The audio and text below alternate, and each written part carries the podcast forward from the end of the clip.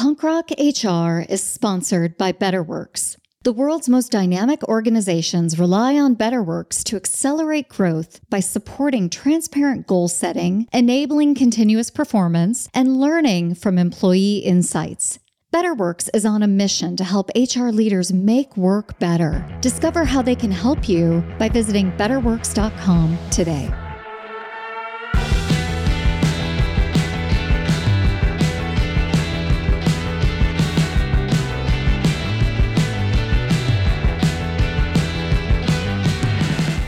Hey, everybody, I'm Laurie Ruettimann. Welcome back to Punk Rock HR. My guest today is Conrad Shaw. Some people know him as a filmmaker, some people know him as an entrepreneur. I know him as the UBI guy. He is a source of wisdom and great thinking and great content on universal basic income. And he's on the show today to talk about that concept, UBI, what it means for Americans, and also some of the great work he's doing on a documentary series called Bootstraps. And towards the end of the conversation, we actually talk about making Bootstraps come to life through an app, through a platform that he's working on called CoMingle. So I love this conversation. Conrad's a super fun guy, someone I think you need to know. And please sit back and enjoy this fascinating conversation about universal basic income with Conrad Shaw on this week's Punk Rock HR.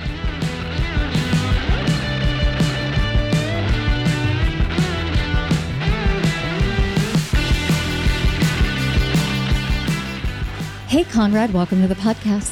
Hi, how you doing? Um, great. It's so awesome that you're here. Listen, you and I are buddies. We know one another, but for people out there who don't know anything about you, why don't you tell them all who you are and what you're all about? Yeah, sure. So my name is Conrad Shaw. I took a sort of a long and circuitous path. Former engineer, came to New York to pursue acting and filmmaking, and at this point, I'm a full-time activist, researcher, filmmaker around the topic of universal basic income. Well, I love that topic. It's something I'm incredibly passionate about. We've covered it on Punk Rock HR, but would you quickly tell us what universal basic income is for those who aren't familiar? I think the way I like to boil it down is more philosophical. It's power to the people in the most direct and simple way possible, which is money. Money is power. And it's ensuring that everyone in society has a reliable, regular income floor. So guaranteeing that through the government. Say a common proposal is everyone gets $1,000 a month, for example. Yeah. All right. So we all get a thousand bucks a month, free and clear, right? No judgment, no matter how much you earn, whether you earn zero dollars on your own or a million dollars on your own, you get a thousand bucks a month in this theory, this philosophy of universal basic income. Where does that money come from? Yeah. So one thing to understand that a lot of people have a misconception about is that everyone gets an extra thousand dollars a month. A better way to understand it is it's the first thousand dollars a month if we're doing a thousand dollars a month. So if you go on to make many millions of dollars,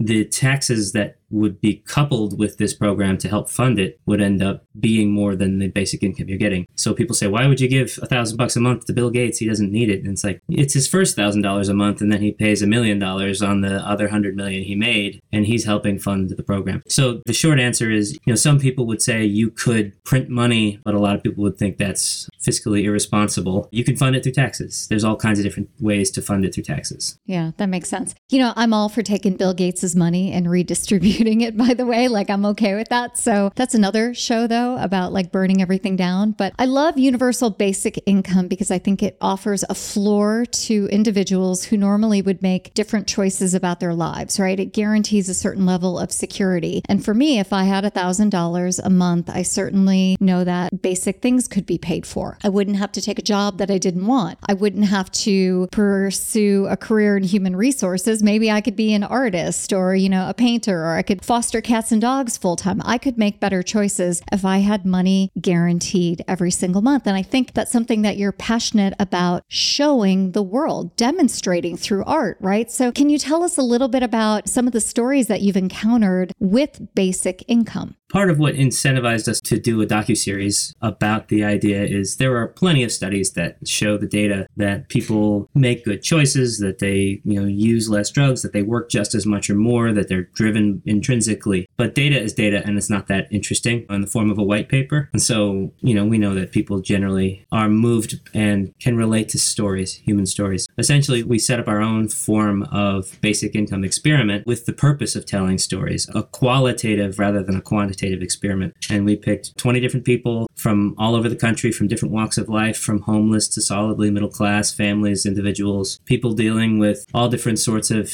topical issues of the day, from indigenous rights, trans rights, retirement, uh, medical issues, domestic abuse. And we set them up with a program that essentially gave them $1,000 a month per adult, 333 per kid per month and let them go for two and a half years and we filmed with them to see what they did. So the data that comes out of our experiment will be very experiential, very intimate, very human. I'm really fascinated by stories, by data, and excited that you're working on this cool docu series. Can you tell us the name and maybe one or two stories that might pique our interest about it? Yeah, the title of the series is Bootstraps, which is sort of a nod to the bootstraps mythology. You pick yourself up by your bootstraps. So we had 11 different stories, 11 households households, some were families, some were individuals. Without wanting to go too deep into spoiler territory, it is fun to talk about what happened with some of their stories. And I think one of the things that surprised me the most was how quickly people started affecting change in their lives. We had sort of in, intended or planned for it to be a feature film, take three stories that are the most interesting, fit them into an hour and a half long movie. That's about how much you could fit. And it turned out all of the stories were far too important and too interesting that it had to become a series. And we had people, I guess unleashed is the term that I like to use because they were so fast about it. We had one couple that was within a month they had quit their jobs moved across the state moved in with their mom in the basement to save up money for a few months and bought their first house. We had people who were avoiding their financial worries. In the first interview we sort of uncovered that they were losing money every month and they weren't allowing that to sink in because what do you do? When you don't really have a way to address the problem you do your best and hope it goes away. Two weeks after we started it turned out that they were about to lose their house and they were ignoring the foreclosure notices coming in the mail. And within a few weeks, they had saved the house. They were out of payday loan debt and they were starting to plan a, to build a garden in their backyard for sustenance into retirement. One more really fun story is we had a man who has been stuck in North Carolina for a while, sort of being flooded out in Hurricane Alley when Hurricane Matthew and other storms had sort of wiped him out several times, and he didn't have the money to get out and get his livestock out and things like that. Within a month of when the program started, Hurricane Florence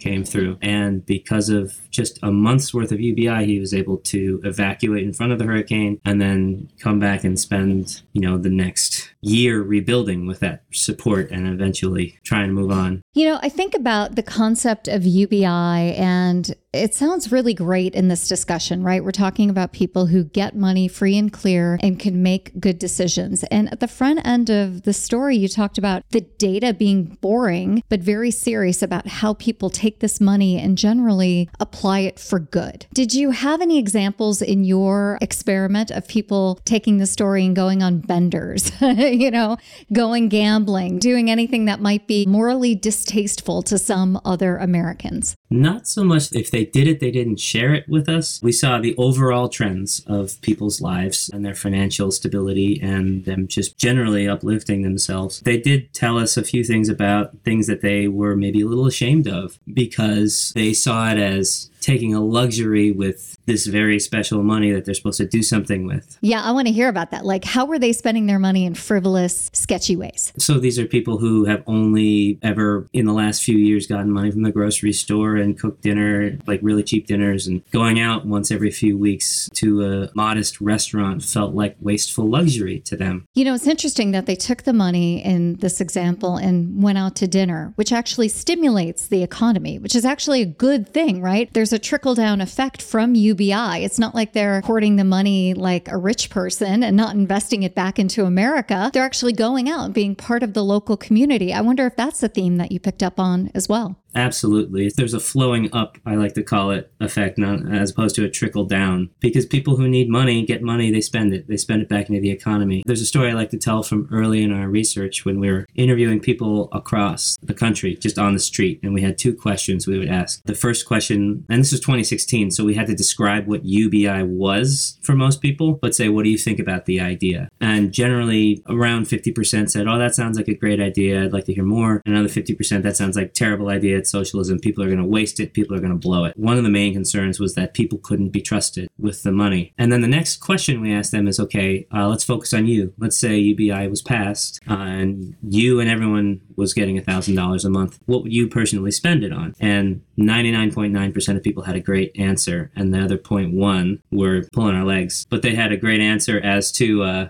I could justify it as a boon for them, their personal lives, a boon for society. Someone spends it on a gym membership. Someone might see that as luxury, but I see that as reducing medical costs, preventative care. I see that as happier, healthier society. I see that as money going to that local gym. You know, people said they would give more to charities and Kickstarters, and that's what we see in practice. People, once they feel comfortable thinking less about what they need to take for themselves and what they can give back to society, it sort of changes how we think about our role in society. I love that idea of care, that you have the ability to care for others once your basic needs are met. That's really beautiful and quite surprising. The other thing I was thinking about is what if these individuals went and blew it on drugs or weed or alcohol? It still sort of benefits society, right? I mean, it's still money back into the economy, correct? Sort of. There's a few takes on that. That was one of the scariest issues was addiction. What if it turns out we're enabling someone to have an addiction and OD themselves? And when you think about at the national level, it's easy to imagine that some people would do that. And then you start to think, what are the overall numbers? How many people do less drugs versus go on a bender? There's a few elements to the design of a good UBI policy that sort of address that. One is that it's not in a vacuum, right? You're giving people money, but it's not replacing all the rest of government. The question to then ask is what are the programs for people who are still dealing with addiction to help them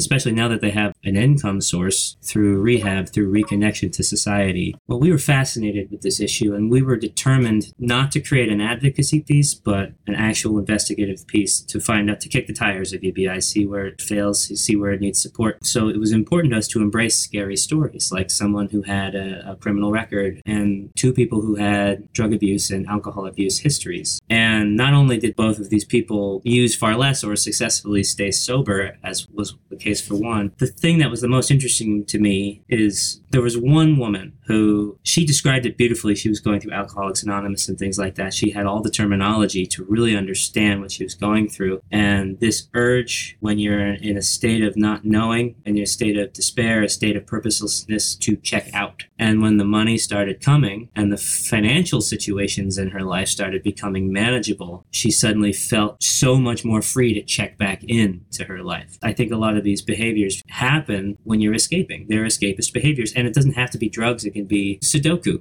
Some people eat too much food, some people, whatever. We all have these ways of coping. But the funny thing is, going back to the name bootstraps, sort of acknowledging these greater mythologies that we all buy into, that we're all raised with. It's like the American religion. The people who are the most suspicious, even after the entire program, which worked out successfully in their cases, have the most hesitation about a UBI are the people with a drug addiction history. And then say, I think maybe this is a good program, but we shouldn't give it to people with a drug addiction history because they'll blow it or it'll enable their drug habit. And there are two things I say to that is one part of the beauty of a UBI design, it's like we did weekly or it's a monthly subsidy. It's not $10,000 in one lump sum to blow it on a bender and OD yourself, whether it's drugs or investments or gambling or whatever. You have many chances to fail and learn and fail and learn. But the other thing is, I said directly to this woman, I said, you know, to be honest with you, that's why we chose you. We chose you for this project because many people that we imagine would be watching this would look at you and your story and say, we should not give her money. And she was an unmitigated success and she radically turned her life around. And she didn't really have an answer to that, but it gave her pause. And to me, it says, you know, we have to be, if we're doing something that's more it's not just one person that we picked, but it's society wide. We do need to be very sensitive to the fact that some people are so deep in addiction or trauma that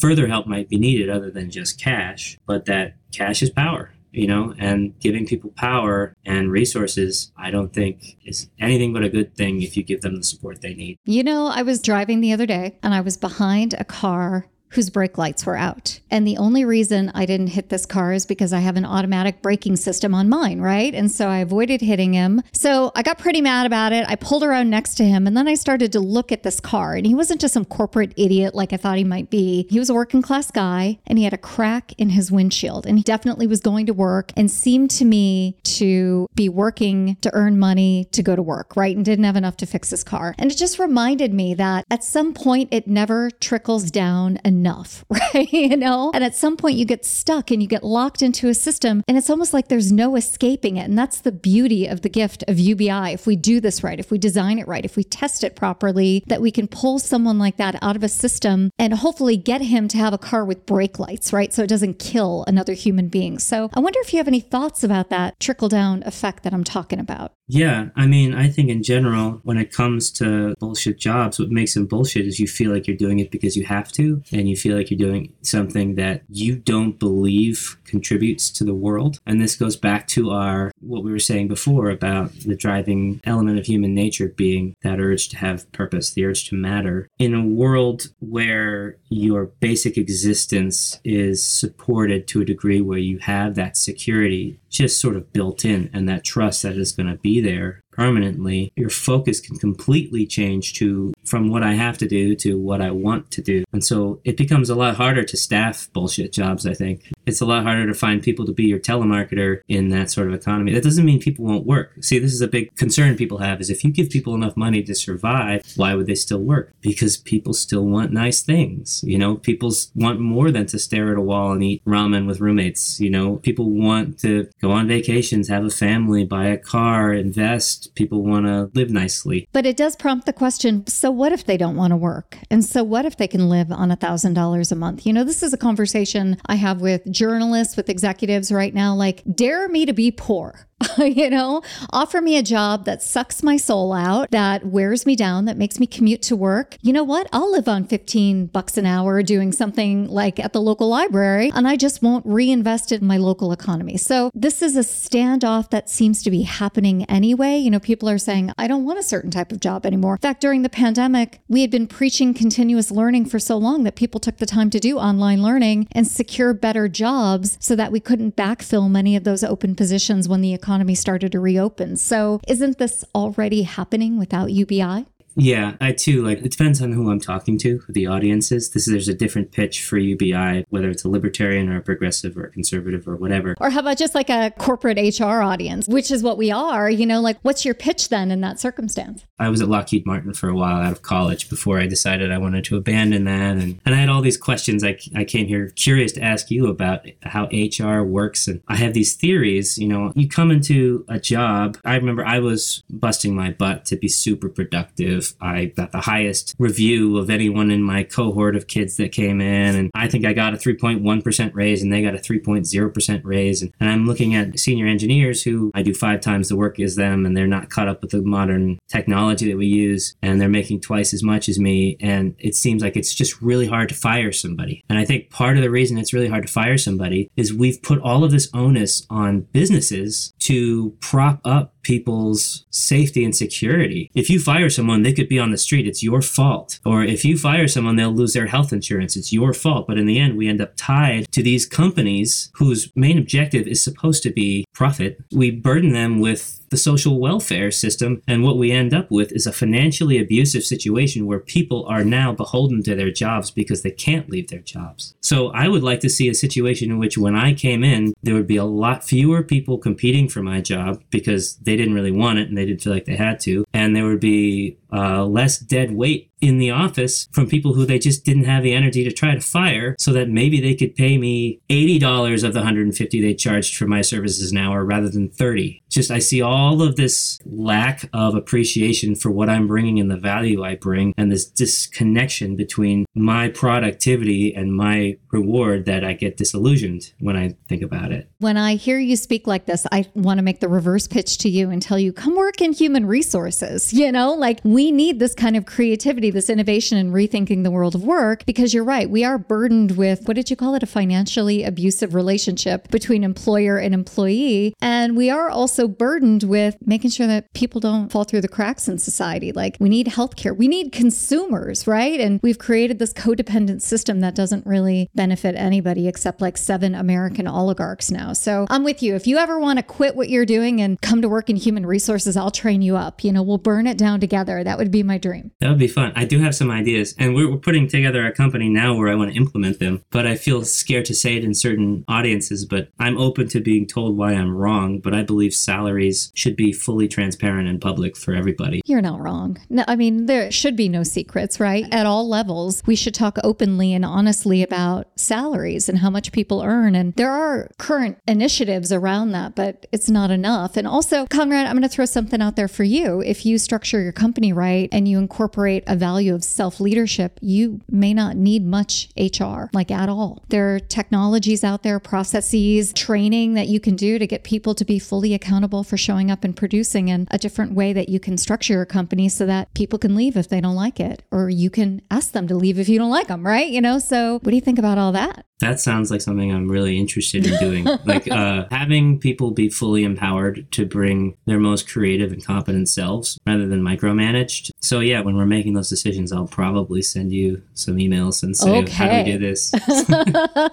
I will give you my friends and family discount rate. How does that sound? Listen, I'm so pleased that you're doing the work that you're doing and that you're working on this docu series. You're working with your partner. Can we give a shout out to her because she's pretty terrific? Tell us a little bit about her. Uh, yeah, her name is Deia Schlosberg. I met her on OKCupid, and we went on a climbing date, and that's how I knew she was pretty special. She invited me climbing, and she is a documentary filmmaker who has lived enough of a life to have two memoirs at this point, and sort of intimidating to talk about, and she'll never brag about it. So it's sort of my job, uh, self-imposed. So some fun facts: a couple of weeks after I proposed to her, she was arrested in North Dakota filming a pipeline protest. This was at the same time as Standing Rock, and they tried to slap 45 years worth of felonies on her, and there was a whole hashtag Free Deia campaign and a lot of stuff around that. And she's free. Oh yeah, they had her in their pretty crappy situation for several days, and then we dealt with all the legal for the next year. We got a good pro bono lawyer, and it was fortunate that she had some connected friends because that pro bono legal extended to the other five or six filmmakers around the country that were going through a similar situation. This is in the middle of a certain part of the Trump administration. It was right at the crossover from Obama to Trump. I remember being at an event watching the election results come in, and she was crying, thinking, "Oh." they're going to send me back to North Dakota and I'm going to I'm going to do my sentence. But yeah, it was a very scary time when people were trying to crack down on any sort of activism as like some sort of eco-terrorism. She was legally filming from a street and not involved in the event and she got swept up too. Another really fun story about her is that she was awarded a National Geographic Adventure of the Year back in 2008 or so because she and her ex, now ex, they hiked the entire length of the South American continent along the spine of the Andes. They sort of blazed the trail that had never been done, and it took two years, 7,800 miles. And I can get about 20 minutes into her telling me a story or two about it before I need to curl up into a ball and, and say, let's let's revisit later because that's just horrifying. Harrowing. Wow, what a badass. And I just want to say, you know, I want my husband to go on a podcast one day, which will never happen, and talk about me in the loving, dear, dear, sweet way that you talk about your partner. I mean, it's quite wonderful. And it's nice to be on a journey with someone, to be like minded and pushing for change and doing it in a way that taps into your creativity. I mean, what a wonderful thing. Tell us when we can expect to see bootstraps. Okay, so the production and the UBI experiment part of Bootstraps was a two and a half year experiment. That's all done, completely over. We're in post production. We still have some fundraising to do, but about a year's worth of post production likely. So we're hoping to release in 2024. You know, Conrad, before we end the conversation, there's also another project that you're working on that's really fascinating. Can you tell us a little bit about Comingle?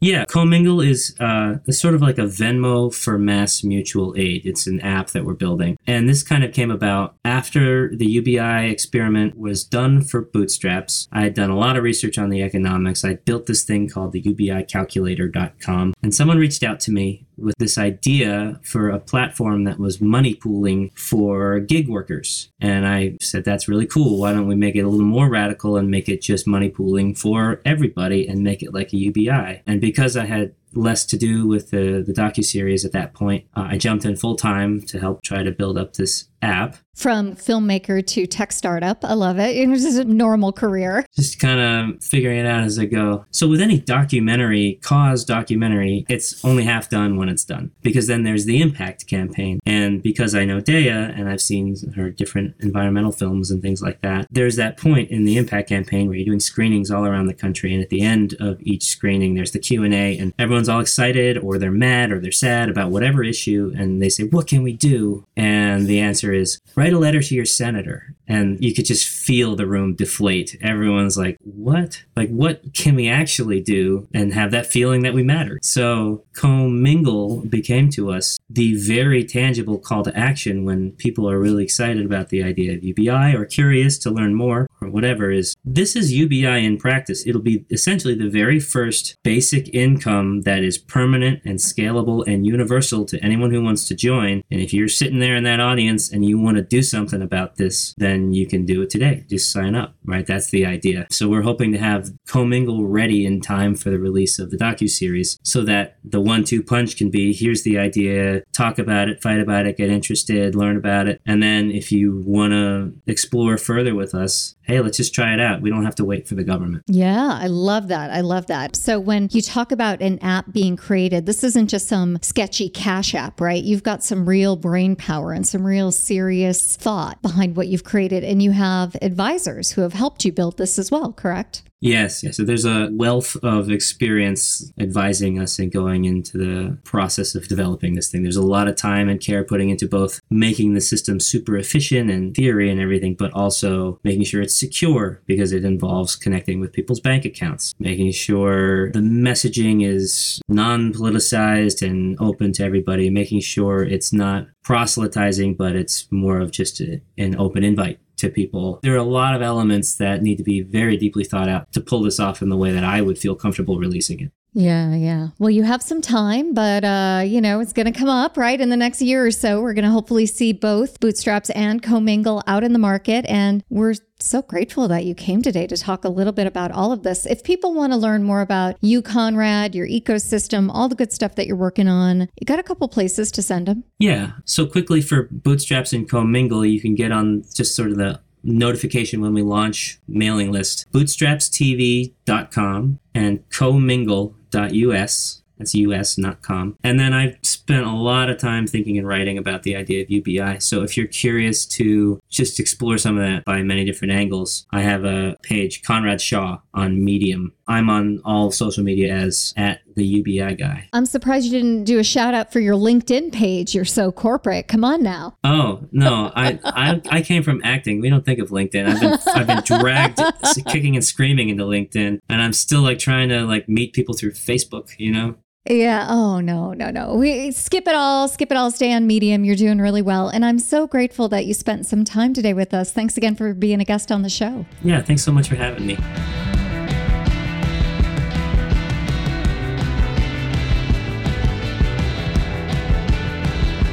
If you're interested in learning more about today's show, you can visit punkrockhr.com. There you'll find show notes, links, resources, and all the good stuff. Now that's all for today. Thanks for joining us, sharing this episode, and leaving thoughtful comments on Instagram and LinkedIn. We appreciate your support this and every week on Punk Rock HR.